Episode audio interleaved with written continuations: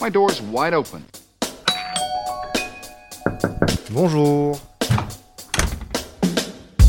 Bonjour à tous, bienvenue sur Imhotep saison 1. Imhotep, une émission présentée par Galian, acteur de référence des assurances dans l'immobilier. Plus d'informations sur galian.fr. G A L I A N.fr. Imhotep, c'est le podcast qui vous parle d'immobilier.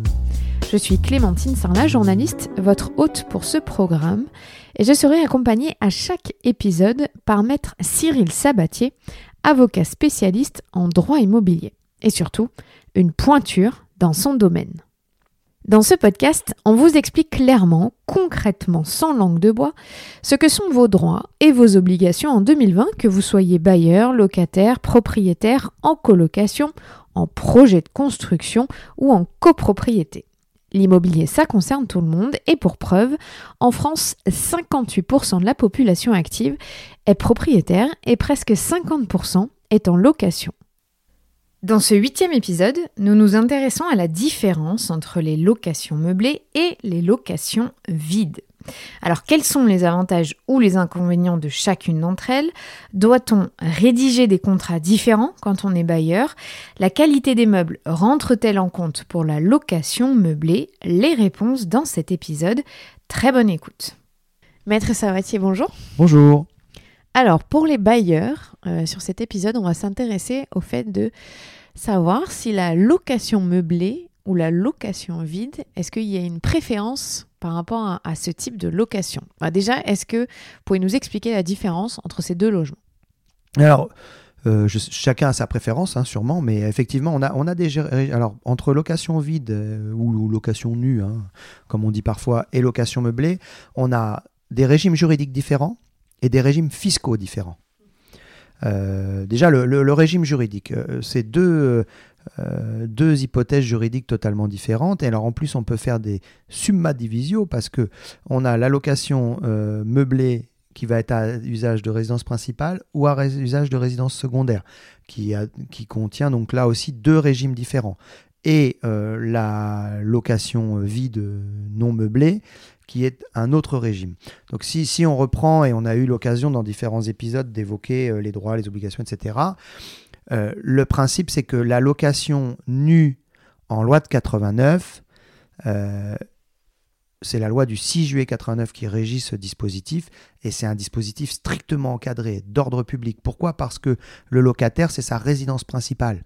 Donc il est très protégé. On a des durées impératives, on a des durées de congés, des durées de préavis, des, congés qui doivent être motivés. Enfin voilà, on est dans un carcan juridique très contraignant pour le bailleur. Mais ça reste quand même la majorité des hypothèses de location, puisque euh, c'est ce que recherchent la plupart euh, des, locataires, à savoir euh, une résidence principale pour se loger. Pour ce qui est de la location meublée, on est sur des régimes un peu plus souples en termes de durée, en termes de préavis. Quand sur une location vide, si le bailleur est personne physique, vous allez avoir une durée de location de 3 ans minimale. Lorsqu'on est en location meublée, résidence principale, la durée de location minimale est d'un an. Donc vous voyez, plus de souplesse. Euh, à l'inverse, le préavis euh, du bailleur, il est de six mois minimum en location nue, tandis qu'il est de trois mois en location meublée résidence principale. Donc vous voyez, toutes les conditions sont différentes. Le dépôt de garantie que peut exiger le locataire en location nue est d'un mois, le dépôt de garantie que peut exiger le bailleur en location meublée, il est de deux mois, etc., etc. Par contre, il y a une chose qui est certaine, c'est qu'en location meublée, pour qu'on puisse bénéficier de ce dispositif, il faut qu'il y ait des meubles et notamment un inventaire précis, parce que d'aucuns pourront être tentés de faire de la location meublée pour dire bah, j'échappe à la location nue, je peux faire un bail de un an, c'est plus facile à reprendre, etc. Mais quand même, il faut être dans les critères euh, qui sont fixés pour la location meublée qu'on retrouve aux articles 25.3 et suivants de la loi du 6 juillet 89 et euh, qui, est un régime aujourd'hui spécifique à la location meublée. Quels sont les avantages euh, de la location meublée? Bah, on, le voit, hein, plus de souplesse euh, pour le bailleur, un peu moins de sécurité peut-être pour le locataire, puisque finalement, si on fait une location meublée d'un an, bah, au bout d'un an, quand bien même c'est sa résidence principale, on peut lui délivrer congé. Donc euh, euh, ça, c'est un peu plus de souplesse pour le bailleur. Ensuite, euh, bah, fiscalement, on n'est pas du tout sur le même régime fiscal. Quand vous faites de la location nue, vous êtes sur un régime fiscal dit de revenus fonciers. Donc quand vous êtes une personne physique, c'est des revenus que vous intégrez dans votre impôt sur le revenu, dans vos revenus qui sont soumis à l'IRPP. Tandis que lorsque c'est une location meublée, vous êtes en euh, alors soit euh, micro BIC, soit BIC, c'est-à-dire bénéfices industriels et commerciaux, selon euh, la situation fiscale dans laquelle vous êtes, selon le montant des loyers que vous percevez. Donc avec notamment un régime, si on parle de micro BIC, avec des abattements forfaitaires assez intéressants parfois. Voilà, donc euh, en fait, chaque, situation peut avoir ses avantages et ses inconvénients selon la situation euh, patrimoniale dans laquelle vous êtes, selon euh, les délais dans lesquels vous voulez reprendre le logement, selon la fiscalité qui est la vôtre et notamment votre imposition personnelle.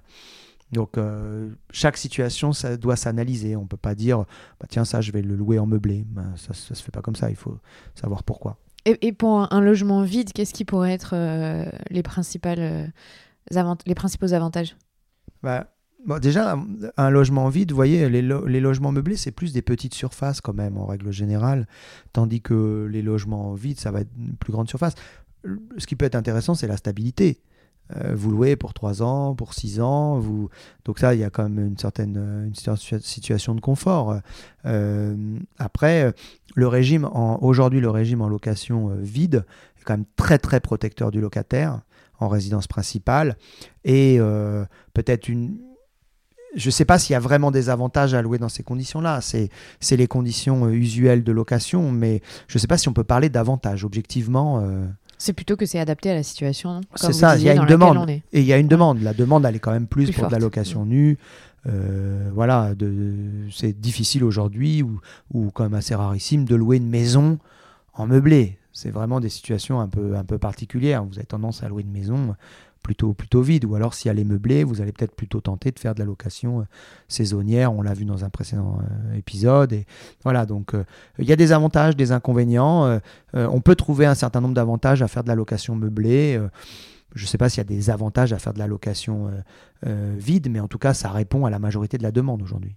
Bah, vous l'avez un petit peu euh, mentionné, là, on parlait de Airbnb et on l'a vu euh, dans un épisode précédent. Est-ce que finalement Airbnb, c'est une location meublée ou c'est saisonnier? Bah, C'est complètement une location meublée en fait. C'est une location meublée saisonnier. Et, de, et alors, quand on parle de Airbnb, de, courte durée en fait.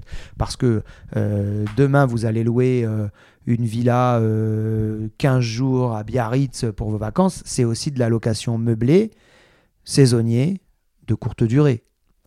donc on est vraiment dans ce schéma-là. Mais là, pour le coup, à la différence de, on n'est pas en résidence principale. On est euh, donc on n'a pas de régime protecteur du domicile comme on l'aurait sur une location meublée euh, à l'année, qui serait la résidence principale du locataire. est-ce que c'est possible de louer en Airbnb plusieurs mois?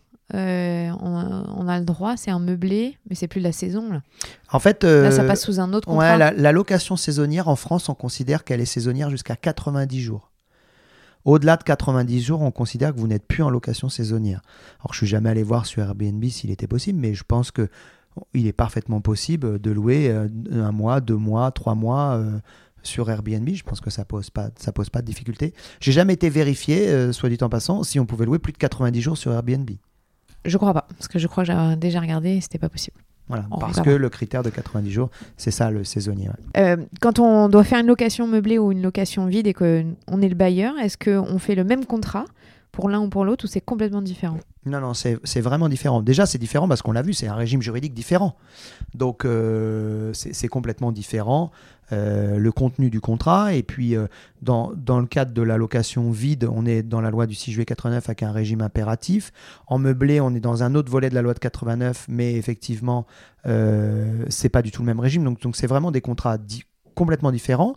Certaines obligations se retrouvent, hein, paiement du loyer, jouissance paisible, etc. Mais, mais dans le contrat meublé, il vous faut l'inventaire des meubles qui soient annexés. les, les contraintes et les obligations ne sont pas les mêmes. Donc, c'est des contrats vraiment distincts. Est-ce que quand euh, c'est une location meublée, C'est souvent d'ailleurs en colocation qu'il y a ce type de, location meublée. Euh, il y a une, une obligation d'avoir des meubles corrects, si je puis dire. Ah oui, on, voit des fois des annonces avec des photos avec les meubles de la grand-mère. Euh, effectivement. Non, alors en fait, autant l'inventaire des meubles, il est, est euh, je dirais, fixé. On sait ce qu'il faut à minima pour que ça soit une location meublée. Et en gros, euh, il faut que les conditions de logement euh, euh, du locataire soient soit adapté à la location meublée avec le nécessaire vital. Mais autant euh, vous pouvez avoir une comptoise et un vieux buffet, autant vous pouvez avoir des meubles modernes. Ça, ça c'est pas prévu. Euh. Ou les meubles de jardin, euh, peu importe. C'est ça. L'état du meuble n'est pas. Non, l'état du mobilier, le tas du mobilier n'est pas un critère. Vous pouvez avoir des chaises de jardin dans le salon. Après, c'est libre à vous d'accepter ou pas ce type de location meublée. Je pense qu'effectivement, il ne faut pas l'accepter. Mais voilà. Il y a des abus, non? Oui, oui, bien sûr. Ah bah, déjà, déjà c'est quand même assez récent qu'on ait un inventaire minimal. C'est-à-dire que précédemment, euh, pour contourner, certains mettaient un lit, une table, une chaise, et on disait c'est un meublé. Aujourd'hui, euh, c'est plus le cas et, euh, et, on est dans une situation, une situation différente. Mais non, c'est vrai que la question est bonne. L'état du mobilier n'est pas un critère. Donc, à vous de vérifier, à vous d'accepter ou non. C'est ça. Après, c'est l'offre et la demande. Hein. Merci. Maître. C'était Imotep, une émission présentée par Galian, acteur de référence des assurances dans l'immobilier. Plus d'informations sur galian.fr, g a l i a n.fr.